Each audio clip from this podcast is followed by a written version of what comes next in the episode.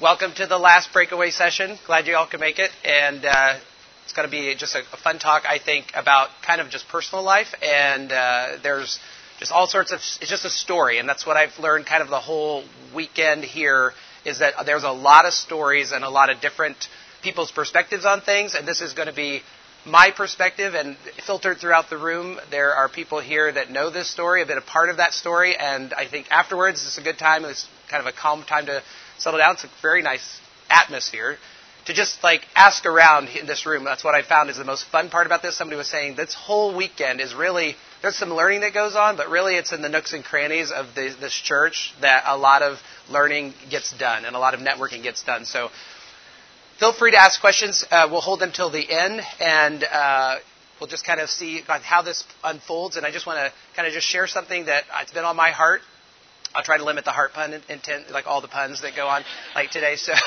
there's going to be a lot of that, but uh, just want to share something that just is kind of my life, but also kind of a, a problem globally. So bear with me here for the next hour or so, or next 45 minutes, and we'll do time at the end for questions. Just uh, I know some of you, so I see faces. There's some medical residents. Any medical students? Okay. Non-medical people?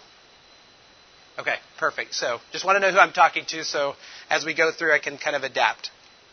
Since we're in Louisville, and recently I, uh, you know, was back uh, back for a wedding of a friend of mine, and I had the privilege to go to Churchill Downs. Now I'm from Indianapolis originally, so you know we're motor car racing, and horses are kind of archaic, but we do appreciate Louisville's racing history. Uh, so I got a chance to go to Churchill Downs, and can anybody name like this particular horse? Any guesses on which horse this is? I will give you a hint. It is not Rich Strike. It is Secretariat. Anybody know the other name that they use for Secretariat? Big Red. That's right. Okay, so Big Big Red or Secretariat was the 1973 Triple Crown winner uh, for the Preakness, the Belmont, and the Derby. Does anybody know what physical characteristic about Secretariat made it a very important horse, a very unique horse? Yeah. Yeah, so so when when he died at age 14, they did an autopsy or necropsy on him, and his heart was like 22 pounds. So anybody have a guess of like what the normal size of a thoroughbred heart is? Yeah, it's eight pounds. So it's like three times the size of a normal horse. And his cardiovascular system going out from his heart was massive. So we this is I, I, just irony that we're talking about hearts today but uh, unfortunately we're not talking about really like great hearts. We're more talking about like this type of heart. So for the rest of the presentation it's more like what's not really working uh, with people and how we try to repair that. So most of our kids they're not super well we have some small hearts turns out. So just a little bit of background on me. I uh, was uh, trained at indiana for medical school and then um, did my residency in internal medicine and pediatrics there as well. Shortly after that, after a little bit of private practice, went over to uh, Togo uh, with the post residency program through Samaritan's Purse. I spent my two years with them and then ended up switching over and have been in Togo uh, since 2018. Uh, now with American Baptist for World Evangelism. So that's kind of my story about that. Missions wasn't necessarily on the path, what, what area that was going to be, and that's a totally different story, but happy to talk about that afterwards. But because of this track, this led into this world of hearts, and I think that's kind of a major theme of a lot of things here. I was going this way, and this happened, and now I'm down this path. For those of you involved in missions, I'm sure that's a, a common thread amongst your stories as well. I have uh, no interests, conflicts of disclosure. I will say I am not a cardiologist and I am not a cardiothoracic surgeon. I am a general pediatrician and an adult hospitalist. So that is where my background is from. So just be aware as we're going through this. Please don't ask questions about specific echo findings. The objectives for today, I kind of, as I was putting this whole concept together, because it's, it's, it's right, it's about medical care here, but it's more than that. It's about missions. It's about reaching people through Christ. And our mission statement at the Hospital of Hope includes a phrase called you know, finding through medical missions inroads for the gospel. And this happens to be my particular inroad. And so as I was trying to figure out like what is important to talk about today, over the next few minutes we're going to kind of break it into kind of four sections. One's really easy. I'm just going to give you like the types of hearts that we want to fix. Then we're going to kind of go through the really boring medical stuff that includes like journal reviews and like why it's a problem. And then I'm going to just tell you a story about a heart patient and my story with that particular heart patient, and then a little bit about our program and what it does in terms of relations with multiple other organizations. So that's kind of how it's going to play out over the next few minutes, looking at these kind of things. So just the first thing we're going to talk about is just what do hearts, when you're talking about a program in a you know, a hospital, these mission hospitals that you've heard about and everything like that, that are in these rural places that are hard to get to, serving the poorest of the poor. What type of heart do you fix? And there's actually, for most of these um, places we'll talk about later, there are five main heart defects that they're looking for. Holes in the heart, and basically it's a hole in the heart in a certain spot and just changes the name as you go through. So the first one's AV canal, and we've had a patient, one of my patients had this. I've actually had all of them except one. So um, AV canal is just simply that the top and the bottom chambers kind of don't form together, and then what it looks like is one single valve at the ventricle level. It's actually pretty easy to see on echo, even for a normal pediatrician. And uh, so this was our, one of my kids that had this. The next one is just, again, it's the hole moved up a little bit. So an ASD in the upper chambers. The next one, a little bit lower, a hole in the bottom chambers. And it depends on how big these holes are and the pressures that go through that, um, that whether or not they are candidates for surgery. But this is just like, if they have this hole, we have to kind of evaluate that hole and say, what is the pressures across there? The next, this is the one I have not yet had. It's very hard to find on echo, and it requires like you can't normally visually see it. It requires pressure evaluations above and below in different views, um, and then a high index of suspicion for you medical people like to think this is probably a coarctation. And then um, the last one is what was my first kid. We'll talk a lot about this one. This is tetralogy of Fallot, and uh, these kids are probably, honestly, the most complicated, the most unstable, but the most fascinating, and honestly, the, probably one of the easiest ones to identify on echo, even if you're just a point of care ultrasound user. Uh, tetralogy of Fallot, four problems VSD, overriding aorta, right ventricular hypertrophy, and the pulmonary, pulmonary artery is small as it goes out of the heart. So, tetralogy, four problems, but this is not on the list of things that we fix. This, and the reason I put this up here, this, this comes in, right? Like, this is an example of what comes to your clinic, and then your friends are like texting you, like, what do we do with this? And you're like, well, I don't know what's inside that belly, except that there's a heart clearly, but uh, whatever's wrong with that heart is probably bad. And so this, this creates complicated surgery, right? And for lack of better, more, you know, nice ways to say it, heart surgery centers want good outcomes. They want their surgeries to be successful, and logistically, it's complicated. So this isn't necessarily the goal, although this does get fixed in certain places. I can't say it's like globally not one of those things that you can get fixed, but in general, from our perspective, from my story, this is not a candidate automatically when they walk in my room. So that's kind of the, the heart things we talk about. And now I just kind of want to just dig into thinking about what is it across all these economical, cultural factors that we face globally when you're considering taking care of a patient? Like, what, is the, what are the pressures externally that they're presented with? So, some of this is just what, what's, in, what's going on in the world to, to encourage us to take care of these kids. It's hard, right? So, 2015, the UN puts out these sustainable goals. Like, what are we going to do? They sign all this fancy stuff. By 2030, these are the goals. We're going to reduce the mortality of neonates, less than 12 deaths per 1,000 live births, and mortality of children to less than 25 deaths per live birth. Okay, so that's great. That's the overall infant mortality. Not talking about CHD alone. And then the aim, the second one, is where it's going to start to become more practical for us in that we're going to reduce premature mortality due to non communicable diseases by one third by 2030. Okay, so that's the goal in mind. Keep that in mind as we talk the rest of the time through this kind of the more boring journalistic stuff.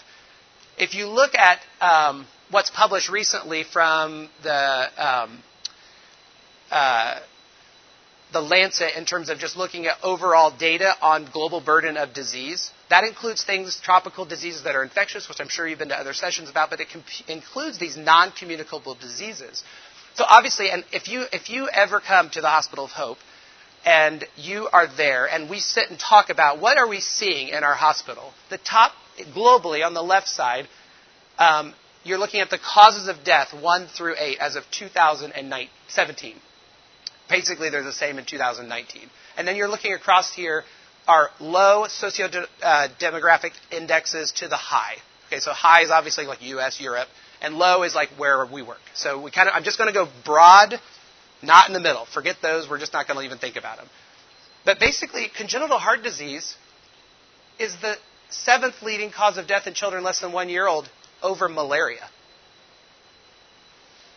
I was a little shocked by that because basically this is what I spend my time doing pretty much every day. This is not what I spend my time doing every day. It's what I spend my time doing in the evenings. So, but we see all of this, you know, neonatal preterm birth. Literally, it's like every, you know, infant. We have a, a particular secretary that like says it. The way she said it makes my heart get nervous. In pneumonia, asthma. Right now, we're seeing all of that right now. All of these things are literally my daily rounding sheet. This isn't something that actually hits there. So it's, it's really interesting to think about that. Um, when I think about my daily life, taking care of kids overseas.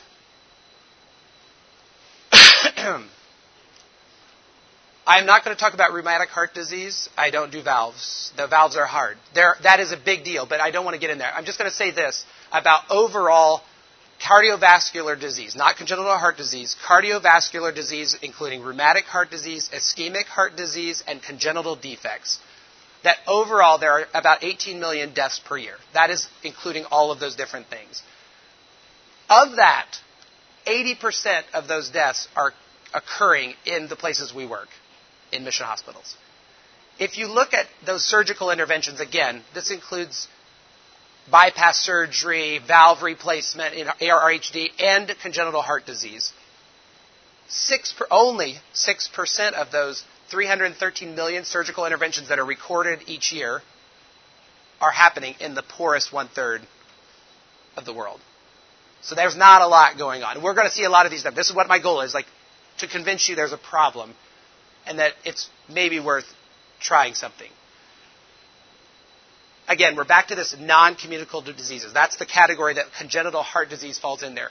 If we take, and I'll show, I'll show you a graph in just a second, you take communicable, non-communicable diseases and you say, okay, there's a list of those. Birth defects are a large category. So that's the largest part of non-communicable diseases.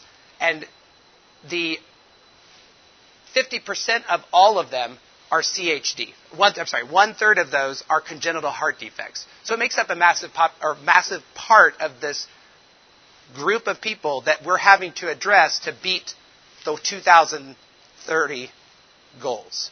Okay, and I'll show you a graph because it's easier to see in graph form. In in this fact, like we're thinking about less than 20 year olds. It actually goes outside of our pediatric population, but this is the, how the data is uh, formed. But CHD is the total birth defects. It's the affecting one third of those people under 20 years old. We have a lot of things to talk about from like that age gap, but essentially it's a huge part of these non-communicable diseases that we're going to have to address, otherwise the number doesn't move. In 2017, Lancet, the Global Burden of Disease, I'm using a little bit older data. There was a 2019 version, but as, as, as congenital heart disease goes, there's certain articles that really focus on that particular mortality and understanding the mortality of CHD is important. And it turns out it's really hard to estimate that because of a lot of factors. Data, how you, the, the, the, the, epidemiological way you calculate mortality, whether it's age standardized, whether you're doing period cohort studies, how you do it matters because if you don't know what the mortality is, you can't reduce it. So there's actually multiple articles arguing this is the better way to calculate mortality, so it's kind of a moving target. But in 2017, according to uh, how they looked, how they did this, it's actually moved up. You'll see on most of the websites for hearts, it's 1 in 100 live births for congenital heart disease. But according to that birth prevalence, 1.8, so it's up uh, in 100 live births. Of that, a fourth of the births will have critical disease, meaning they will be need surgery. Like they're the ones that like the helicopters come in for here and they get cath and go to the cardiologist and punch the hole in the side and then they go to the CT surgery within days. Okay, so those all die, obviously, in Togo. And then if you look farther, death rate, okay, 2017 data, it's pretty much the same in 19, so I didn't include that, but it's roughly the same. About 250,000 deaths related to congenital heart disease. 70% are in infants less than one year old, and a third of those die within a, a month. And I will just say, in the last week before I left, because I just I flew back from Togo to come to this, in the last week, four heart patients with some sort of congenital issue died in our hospital. And we often, my partners can say this, diagnose transposition and, and you know the SATs drop down. And we we see these kids that would be on helicopters every you know weekly, monthly for sure. Prevalence 2017 in the world. This is kids to adults who have a congenital heart disease. 12 million people are walking around with some sort of congenital heart disease. And a big problem that's, that's increased by about 20%. The big problem with that is when we're where we work, no one's doing pulse ox at the beginning of life to screen for these things, and so it's probably higher because we don't know who has them, especially where we are uh, working. This is kind of that graph I wanted to show you just briefly. If you look here, Okay, that's not that's the that's the birth defect section it, globally. This is heart disease. So okay, all the congenital birth defects, trisomies, all these sorts of things. Then this is like neoplasms, other neurological disorders, you know, crazy stuff that we don't like to see when they come in because they're interesting. And if anybody says interesting when you come in, you're like, oh, that's going to cause a lot of hours of work. So try to avoid the interesting cases for sure. Malaria is way easier. So um, this is this is congenital heart disease. It, it's bigger than all of these other non-communicable diseases. Again, trying to make this uh, show you that there's a problem here. Crude mortality down 60%. That's baloney. I just wanted to throw it up there to say that there are numbers out there that you see, and that's baloney. Because that's just number of deaths down. It's a very rough number. There's no adjustments for any kind of statistical significance or uh, statistical changes across our particular environment in terms of more um, socio-demographic indexes, all of that stuff. Again, we're going to look at low and high SDI because those are the fun statistics to look at because it shows the major differences in your life. Shock value. Like Sweden. No one hates the Swedes, okay? They're great.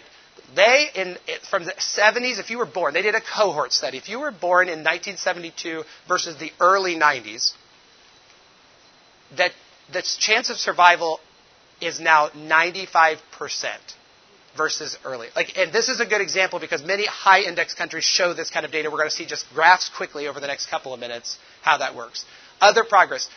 In all SDI quintiles, socio-demographic index quintiles, except low, there's a reduction in CHD mortality. So again, I'm trying to also build the fact that where we work in these mission hospitals, we still have to deal with it, whether everybody else is figuring it out or not. And then the next slide, um, in age less than 20 years old, the proportion of CHD in the non-communicable disease, so that red section is shrinking, except in SDIs. So this graph is a lot, is very, very colorful, but I want to focus on just a couple of things. I can't move with this wire. Low, high global. Okay, look at low. This color, this color, and this color represent age 0 to 4. This is the category of people we have to focus on if we're meeting UN goals, right? If you look from 1990 to 2019, that basically is just a block that goes straight across. So no progress made in the age category that we have to address now by 2030. High SDIs, one, two, three colors from the bottom, you can see gradual improvement. Okay? This is complicated data. There's like a thousand different things that are buried underneath these graphs, but essentially that is a, that, that's the, one of the best overviews I found to lay out the fact that look at the non-change in these areas. Again, this is the change of proportion of deaths related to that non-communicable diseases that CHD is a part of. Okay, so are they are we reducing that particular box where we need to target it? Blue, 1990, dark blue 2019. All categories, high, global, all down.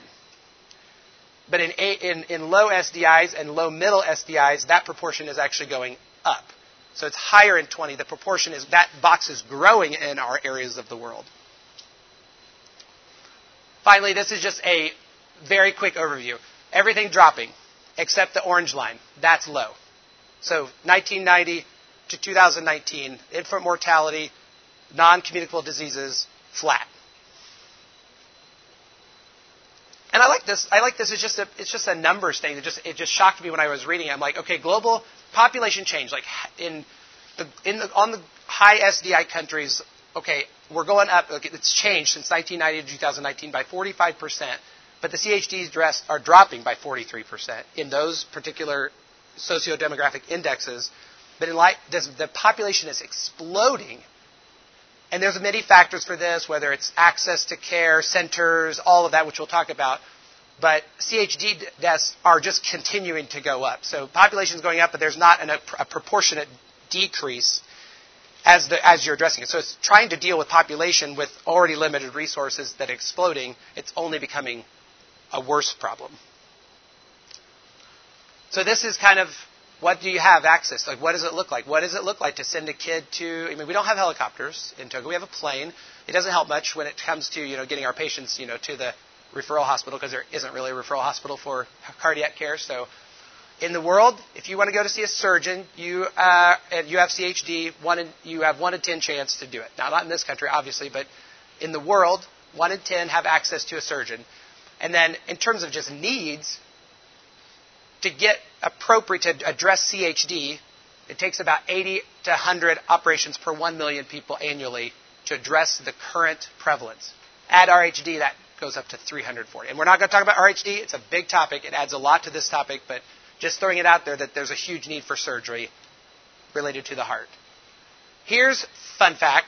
Surgeons in the world, according to the ones that are registered, about 12,000 adult and about 4,000 pediatric surgeons.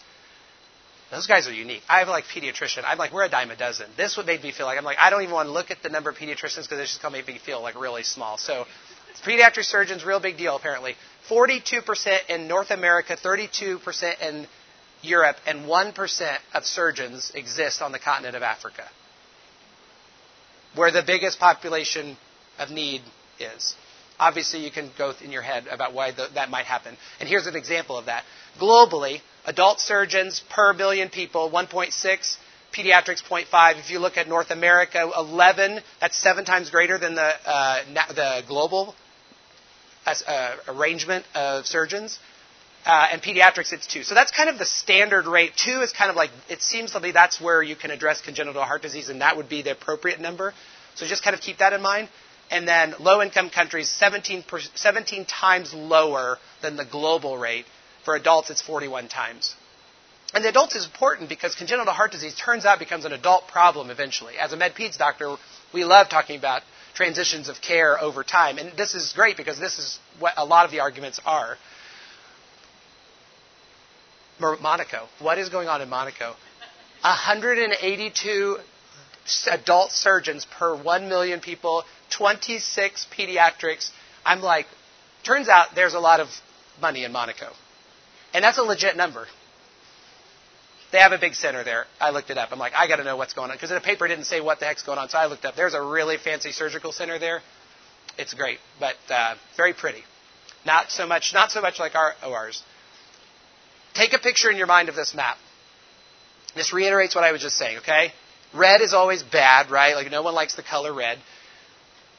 But that's bad, right? So that what that represents, that's the high mortality, infant mortality per 1,000 patients. Okay? Got it in your mind where that's at?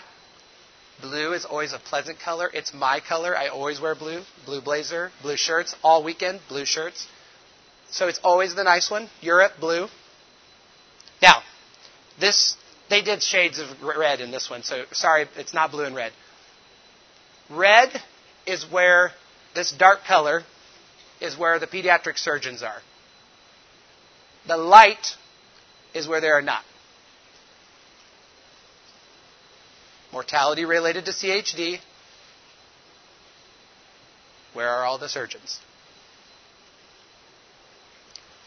Now we talk about centers, right? Because cardiac care is super complicated, expensive, and multidisciplinary, right? Nursing, RT, perfusionists, so much technological stuff that makes it so challenging, but way more fun.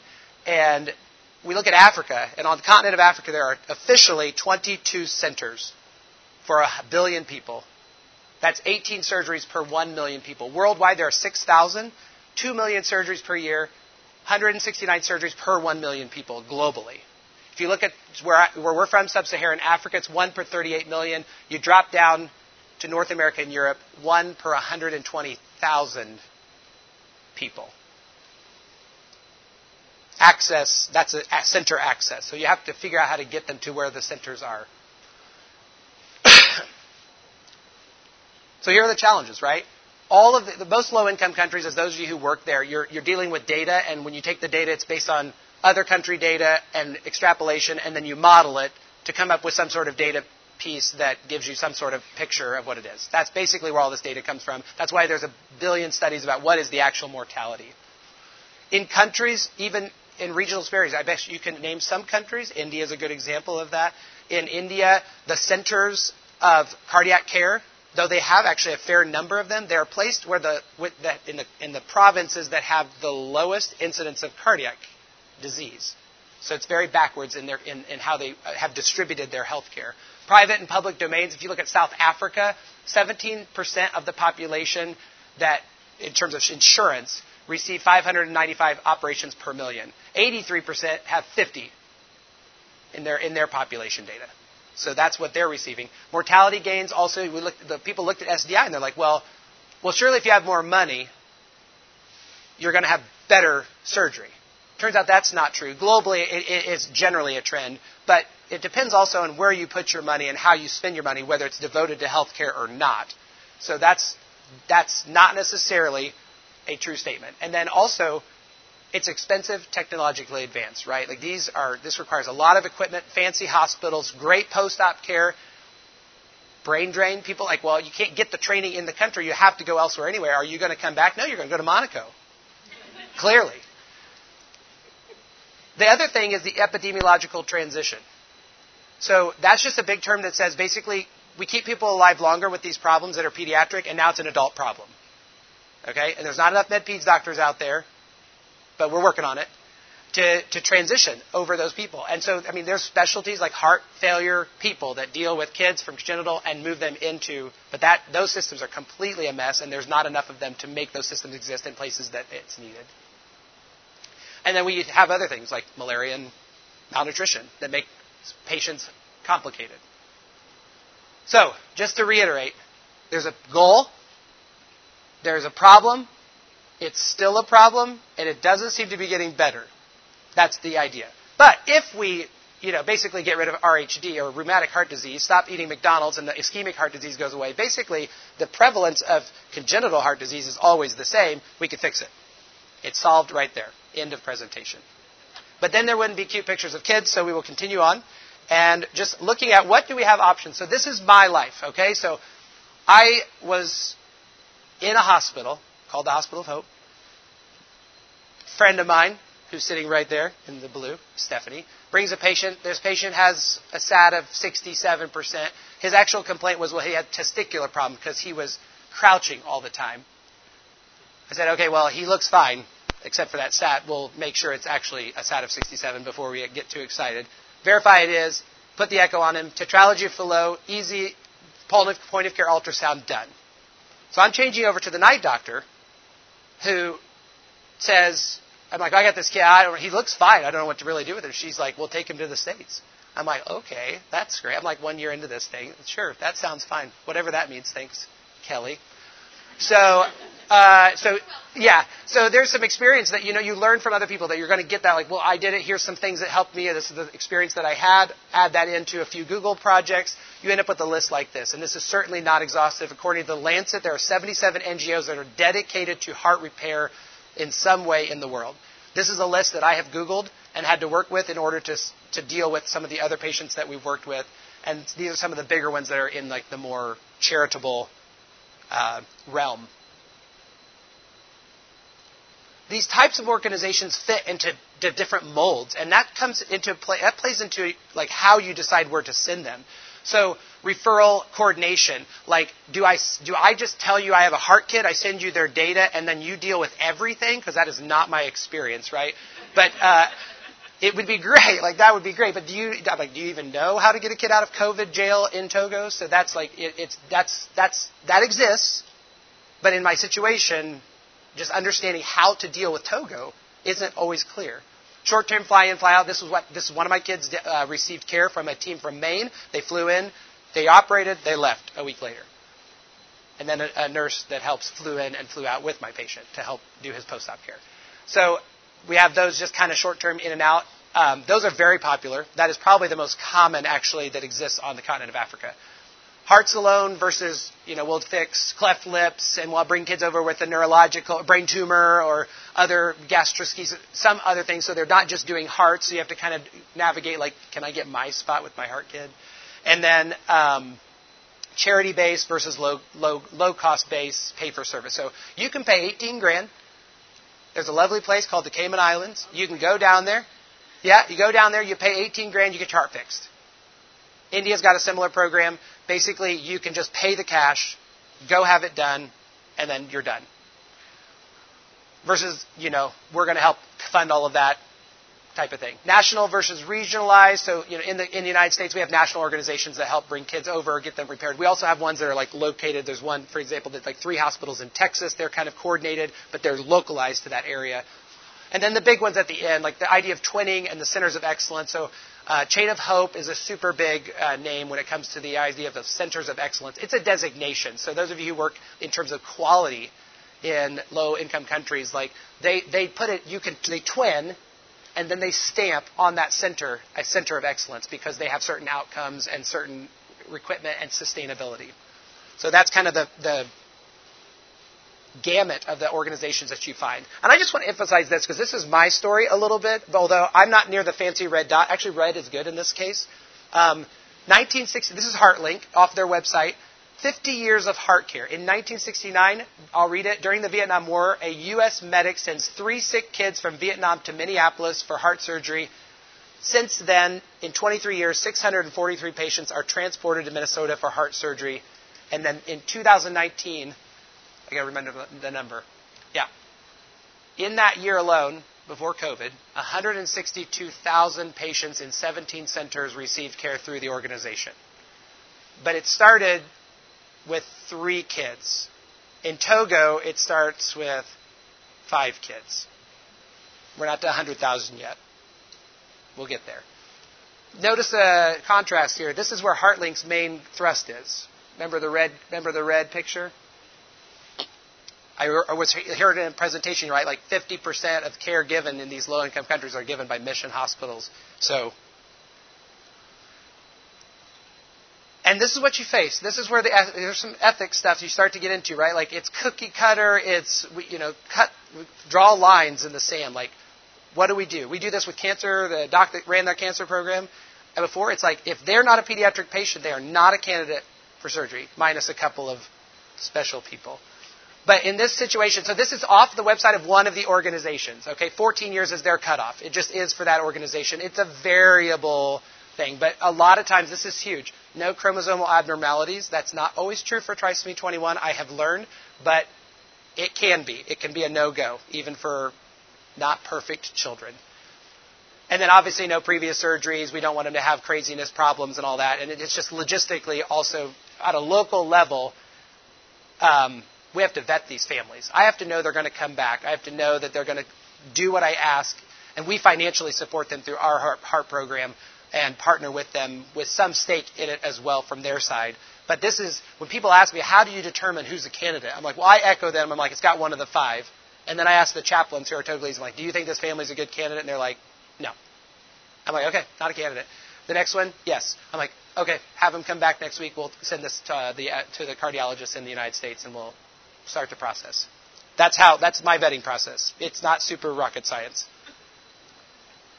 Okay, so this is where it's fun. Okay, that's all the data, right? It's a problem. I think it's convincing that there's it's an ongoing problem, and these show up to mission hospitals, and you have to decide: is it a it's too hard, I'm sending them away. They have a, a terminal thing I can't deal with, or can you, as an American citizen or a citizen of a country with a passport that is flexible, create a system, solve a problem, and get that child to get repaired? So these are our stories. Um, this is actually this is one I interacted with, but not my initial work. This is Salima. She came to Riley Hospital when I was a resident. I came in 2016 to Togo, went back. She showed up. I'm like, hey, is there a patient here from Togo? And yeah, there is. And so I saw her as a resident, and then went back to Togo, and then my my work started. So Ganyu, Fati, Musin, Sudais, and Ahad are the kids that have been or are currently in process of having their hearts fixed. All but Ahad have been fixed. So I'm going to focus on Ganyu. So he's my, he was my first and definitely the most challenging logistically across the whole gamut. It's going to show you what it's like from a practical aspect to be a pediatrician in West Africa and get a kid from a hut to Louisville. Ironically, he literally was operated in Louisville. So this is a very hit home. He did not go see Secretariat. That I uh, not. He did not go to Churchill Downs, and I'm not sure if he won any cash like off the Derby or anything like that while he was here. So he has no disclosures. Uh, so he was. I diagnosed him. I pulled our chart. He was diagnosed April 4th when Stephanie gifted me this project uh, with tetralogy of Fallot in the emergency department of the Hospital of Hope. And then I actually sent them back to Burkina Faso, which is a country north of us. Their trip is about three and a half hours by taxi to the border. They live just across it in a small fishing town, and said, "You need to get a passport." Now, in, the, in other cases, we've helped with that process because it's very cumbersome in our French system. Um, but in that case, I was just I was new. I was like, I don't know, just go find a passport. And they came back two weeks later with a passport. I'm like, I don't even know if this is legit. it did make it through customs, so that's good. Um, sometimes you like, you know, you just kind of turn the other way. Not until June did we really get a confirmation that we sent forms. We hadn't come back for a rendezvous, and there was a lot of ignorance. I am so ignorant when it comes to a lot of these kids, and I, how stable he was, all these different things, and whether they're going to come back. But again, our chaplains helped coordinate this. They're calling him on Burkina numbers via WhatsApp, and I like all of a sudden they show up in front of me in clinic, and so we did forms and get a health history. And like you're asking them, you know, on the forms, it's like, well, who lives in the house? And they start down the list of 25 people, and you're like, maybe pick four, and you write you write those down. So you are uh, trying to fit the world of West Africa onto American forms, and you're just like, there are so many little nuances here, and sometimes you just scribble real small, and then like just gets lost in the scribbles. Um, July is just a routine visit for uh, just seeing like how is he doing. We're waiting on information, waiting on the cardiologist in Louisville to review the forms and look at his echo images, all of that. And just as a note, his echo images, how that works is I take our little M Turbo, I put the heart probe on him, I do the echo, I download it onto my USB, take it to my house, pull up our internet, download six emails. It takes five videos per email I can send download those, and then I send them to a cardiologist to confirm the images. That's the evening process over coffee. Then I was told his pulmonary artery is too small. We can't find it on your echo images. I'm like, great. It's, another testament to my lack of echo skills. So I say, okay, fine. Bring him back. This is at our MK school. So our internet at the time wasn't as nice as it is now. So we had like internet Wi-Fi in certain buildings, and the school had the best upload speed. It was great. So I'm on the phone with um, Smitha Bullock here in Louisville, holding the phone in front of the echo machine, trying to find the pulmonary artery. She's like a little to the left. I'm like, your left or my left? Because you're backwards. Like it was. I'm like, it was. I, I, I am not an artist, and to turn and visual spatial skills are not my. thing. I'm totally internist when it comes to that. So he's yeah he's in the school. You can see here, and this is a constant thing I want to start. And the rest of this presentation is on the left is one of our chaplains, Hamidou. Dad. Mom's hiding behind me, but uh, we're on like one of the beam tables or whatever, and thankfully he fell asleep, and he was a great echo participant. That was great, because that is not always the thing. I am very thankful for Valium, because it helps echo images when you're not an excellent echo tech.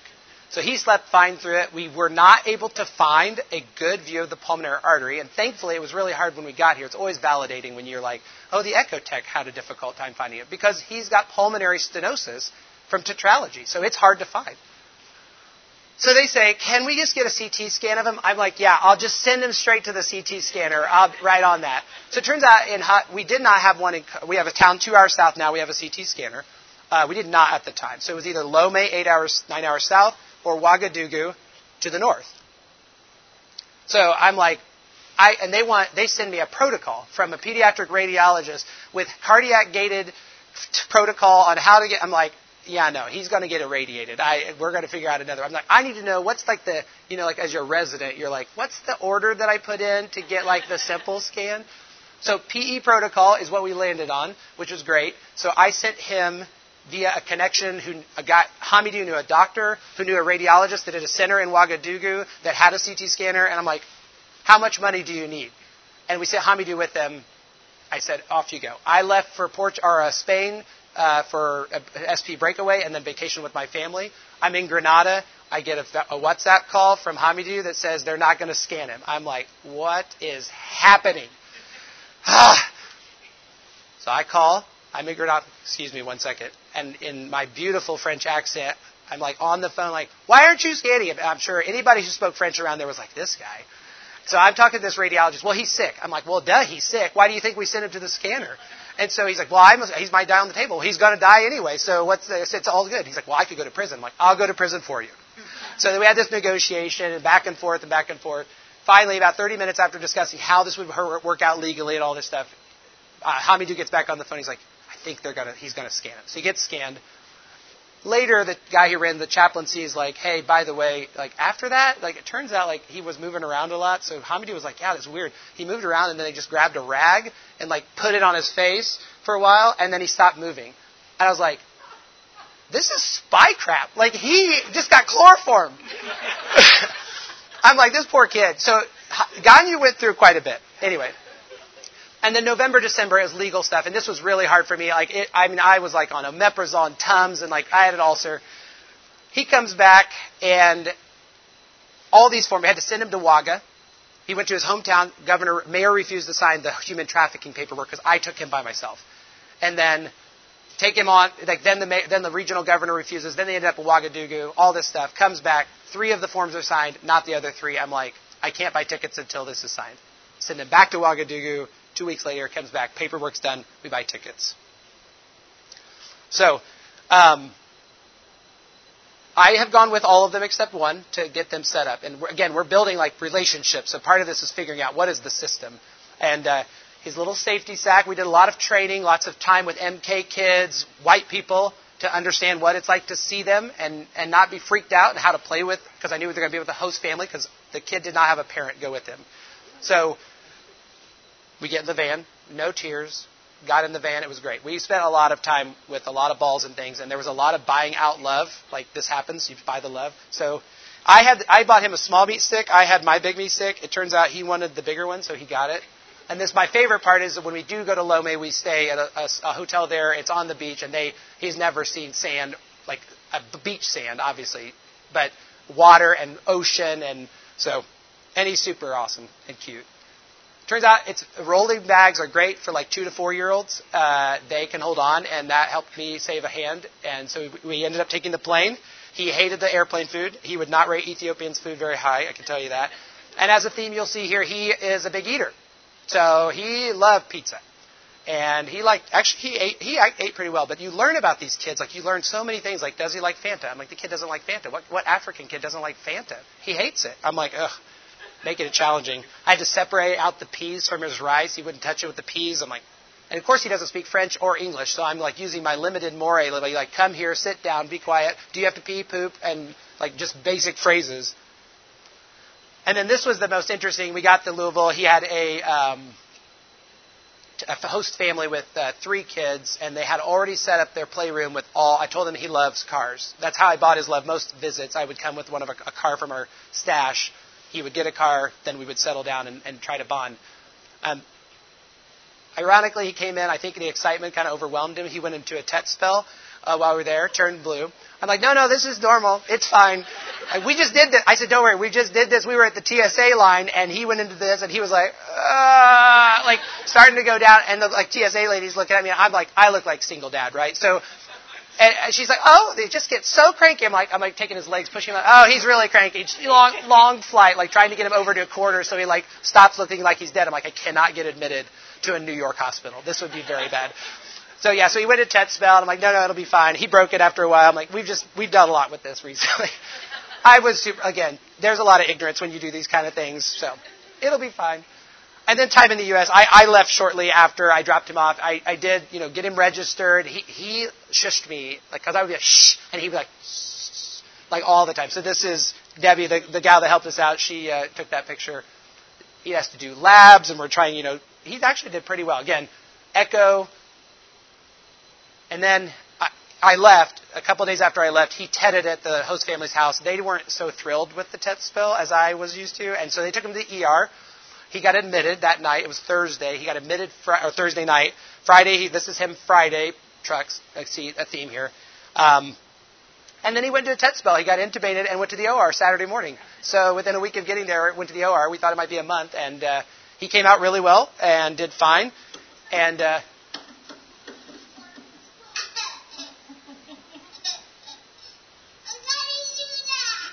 yeah, so he uh, he got a lot of drums and he uh, recovered well. This is his post-op thing, and then basically Smitha cleared him to travel and be done uh, with heart care. So we brought him back.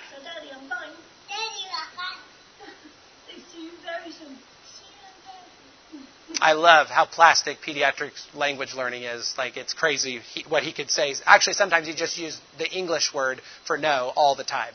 But he learned no really fast. That's not actually the word in Mooré for no. So, no is not no. It's Io. So he switched completely over to no by the time he got back. And he got to do all the fun stuff like, you know, see the actual cockpit. I was a little bit jealous of that.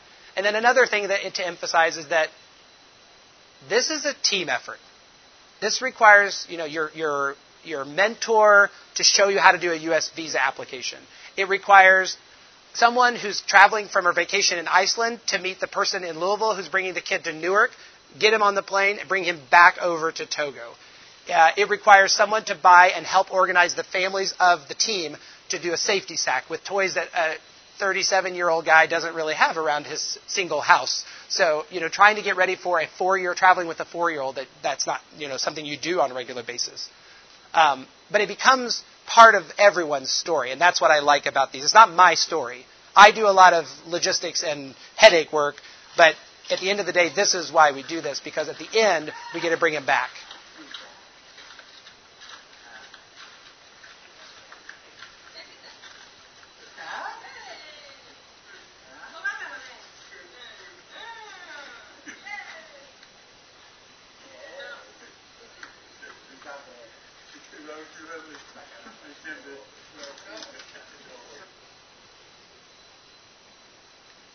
And then, just like in every home, you just get to tell stories.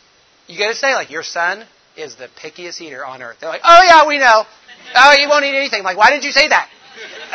why did you tell me that? Uh, and you, you get to sit around and you just get to talk about what happened and what were the things he saw. Like when we, we you know, for him and I, we flew to, drove to Lome, flew to Houston, stayed the night. He got to see like Houston skyline as we drove by it. He's like, what are like massive things? And so you know, what is it that he remembers as a four-year-old? And, and, you know, he obviously remembered the cars right before he had the tet spell at the, the, the, the host family's house, but he remembered that. And then we get to do follow-up. So I usually see them about a year after their surgery, just as a more of a social visit. I echo their heart out of curiosity to just see, and his, it's amazing. Tetralogy is so out of line, but then you echo it, and you're like, you can't even tell the difference in their heart from a normal heart. It's fascinating. Um, again, more shushing. And then this is the greatest part. This actually, this is so uh, Hamidou, our chaplain. We we had dinner at my house, and um, this is where we talk more about like, well, what does he remember? What do you remember? Like, and this family actually, this father uh, came to know Christ. That is not the case for all of my families, but this in this particular instance, he did. Um, and this, you know, was a good time of just sharing fun time stories and also the fact that he received Play-Doh in the United States, and it turns out they had no idea what to do with that. So there is a video at some uh, that I have of Miriam trying to explain that no, it's not for eating, and yes, he can. Play. He knew what to do with it. The mom kept telling him no, stop messing with it because she didn't know what it was. But he's like, I know what to do with Play-Doh because I've been doing this overseas. So it was this whole conversation and lots of laughter, and it's just time with community, which is the fun relational part of this program. And kind of like I emphasized, this is the bedrock of what ministry looks like with these patients. They vet, the chaplains vet our patients. They are the ones that build the strongest relationships because this family in particular knew no French. So I can't do English, French, and only just greetings and Mooré. So at the end of the day, I can't reach beyond that cultural barrier, but my, the chaplains can do that. And so that's really what makes this effective from a ministry standpoint.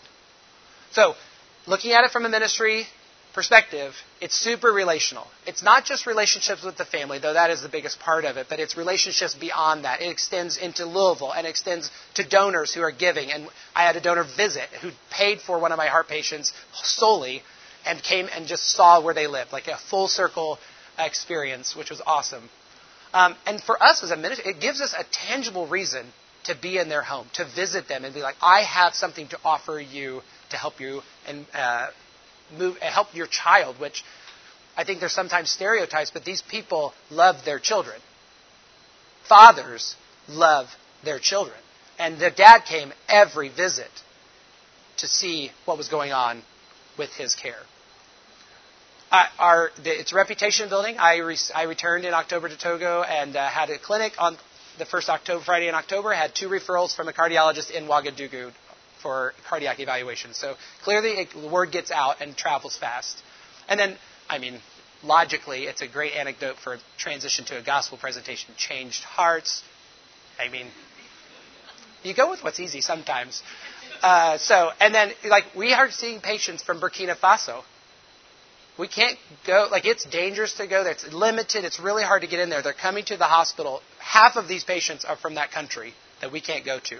They're coming down and hearing about Christ, and so that's an advantage to some of these things that we do as well. And like I said, global stories. And then this is my favorite, you know, I have friends with the teachers uh, that teach the MKs, and the MKs come over and played with Ganyu, and then they pray. Like they ask, the kids come up at church and ask me, how is Ahad doing, our current patient? Like what, they know the stories, and it's very relational to them because they're young and they're kids. And I think that's a really cool part of it. And again, pull-ups and books and iPads, and everyone donated stuff for this kid to, so that I could take them and, and survive. Not pictured in any of these is, you know, him, me forgetting the pull up on the way down, getting peed on, and having my tire pants soaked, and also trying to manage a four year old that doesn't speak English or French in an airplane bathroom. yeah, yeah. Don't touch! You turn around, it's amazing how fast kids move. Like, no, he touched the. So much hand washing. So much hand washing. Uh, challenges. I mean, just stuff that you could probably gather. Like language is hard. Kids are easy. If you can get, come here, go there, sit down, be quiet, and do you need to pee, poop, and eat, or drink water? You're pretty good. I learned. And then you add in a phrase of "I love you" that makes ten-year-old boys' hearts melt when their ICU nurses are taking them back all the time. Like that just helps build that relationship. This is um, kind of you know transport, logistics, planes, COVID I mean, I literally, in the two years that I was doing the last several kids, I have been tested for COVID 43 times total, from requiring to travel across borders, being in different places to hospitals going in. So I have, my nose is so very sore. So, um, and then family expectations, like your child may die. This is not always good, and we're experiencing that right now with our last patient. Stability, unexpected results are there. We want to help these kids. We want to try to give them their best shot. It's our, I, I my personal duty to do that. Um, but sometimes things happen and we can't predict those things. So from the very beginning, we're like, you can go to, to the United States and you may not get operated on and come right back. Or you may not come back. Your loved one may die. As a Muslim, I can't guarantee that your child may be buried in the 24 hour period. I can't guarantee a lot of things. You're going to be traveling with a male doctor as a mom. You're going to have to forfeit many cultural understandings. I'm going to try my best having lived here, but we're going to do, there's going to be so many things that are going to be new and different. And so that's huge to manage. Um, but that's where the relationships are built. And it's when you do projects with people and you go through hardships that that relationships become more solidified. We'd love to say all the stories are great, and they're really cute, all of them. But we're dealing with right now, and I don't have all the time to go into his story, but at the end of the day, he's in Jacksonville, Florida. He has a really complicated heart. We thought it might be repairable. It is. Unfortunately, his trachea is really small. And so, actually, at this point, we're talking like, how do we make him DNR and probably he'll die in the United States? How do we communicate that with family? How do we get him back if we can get him back? So, and that's hard because in the pediatrics world, training and like saving lives, like in our hospital, our, our death rate per month is 29.7 kids die in a month on average at the Hospital of Hope. In the U.S., I had like one when I was on ICU rotation because you know you rotate through. It's just a chance whether it happens, and so that experience is very different. So our how we even talk about DNR. It's like this is new. I didn't know how to deal with root canals. I had mom fall. She needed a root canal. We had to deal with that on the last patient. All these unexpected escalators. One mom almost fell down. Second mom almost fell down. We stay away from escalators now. But when it comes to these complicated things, like how do you tell a mom who's used to the doctor saying, we're taking the machine off, they're going to die, we can't do anything else, which is what we do a lot in our hospital, to an entire team of ethics, pediatric care people that come in and try to explain to the mom, you have a choice and you have all these things, when in reality, in a paternalism medicine society, that's not how it works for them. And so, how do you communicate that? And we're learning all sorts of things. What a privilege. It has been a privilege. So, hard questions. And I don't know the answers to, and I'm happy if you guys have answers to these questions because I don't. There's, you read all about it. I'm, you can go through the logic in your head. Like, is it the best use of resources? I'm a physician that does a lot of hours at our hospital, but when I leave to take a patient, I take an enormous labor force out of our hospital. Is it too expensive? It costs about eighteen thousand, five thousand on my end to get a kid ready to go, and then the, we have multiple funding agencies that help with that. Is that worth it? One kid. Is it a drop in an ocean? Okay, that one organization is doing 167,000. I can tell you, I tried to go with that organization because I was like, this would be logistically great. They're like, there's a 250 kid wait list. I'm like, well, this kid's dead, so I'll figure out another way. So I complained a little bit, sent an email, voila. If you complain enough, sometimes you get your answer. So that's what happened with one of them. I literally complained to a colleague of mine. She's like, I have a friend. They do heart things in Jacksonville. Why don't you email her? I did. Two patients have gone there now. So there you go. And then what if they come back? They're two to four. They're still malaria danger zone. I mean, I put them on prophylaxis. I see them regularly, but I mean, they could die of malaria. I literally dropped Ganyu off. That's a massive $300,000 investment.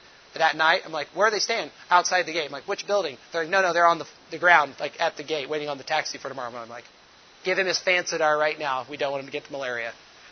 Um, and then who's responsible? Is it me? The governments? Other NGOs? Like when they show up in front of me, like, what, what do you do?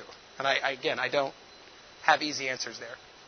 So my conclusions of all this are, and this whole weekend, is there's a lot of brokenness around the world. Sometimes the easiest thing to do when you're like, I don't even know which organization in that giant exhibit hall to go with or which project to insert myself is to just be like, well, someone dumped a kid with a SAT of 67 in front of me. This is my next project. And right in front of you is where you go next. And I think that's good for younger people as you're trying to figure out what you're going to do. And those of us who are always trying to figure out what we're going to do is to just be like, there's a lot, but just look right in front and maybe the answer is right there. Be humble and ask for help. Like I said, not a cardiologist. Not there's I've been humbled multiple times. Knowing our limitations and then also like looking for God in the failed pathway. He's there and is glorified regardless of good or bad outcomes. And then um, you just do some stuff long enough, people let you talk at some conference. So you know, just go out there and try something, and then submit it and wonder if they'll let you talk. And then I just think look at looking at God's sovereign, like Him showcasing it, it, it. If you look for that, then this becomes a lot more tolerable. You still have to take a omeprazole, but but He's doing it Himself, and we just get a chance to be a participant in that. So we talked about the defects. We've talked about some of the social involvement uh, that, when, that go into these types of things, the pressures globally around it, and then you've heard a personal story of a doctor who was here as a student went for the post residency, got suckered by their mentor, and ended up doing five more kids. So, um, just I hope you've understood that kind of the again another story that's been at this weekend. And um, if you ever have a chance and want to, you can come out and join us at the Hospital of Hope and uh, learn some more other topics, maybe not heart related. So I'm happy to field any questions at this point, whether it's related to the heart stuff or even post residency or pediatric care in the uh, developing world. Thoughts, questions? Anybody have answers to some of my questions?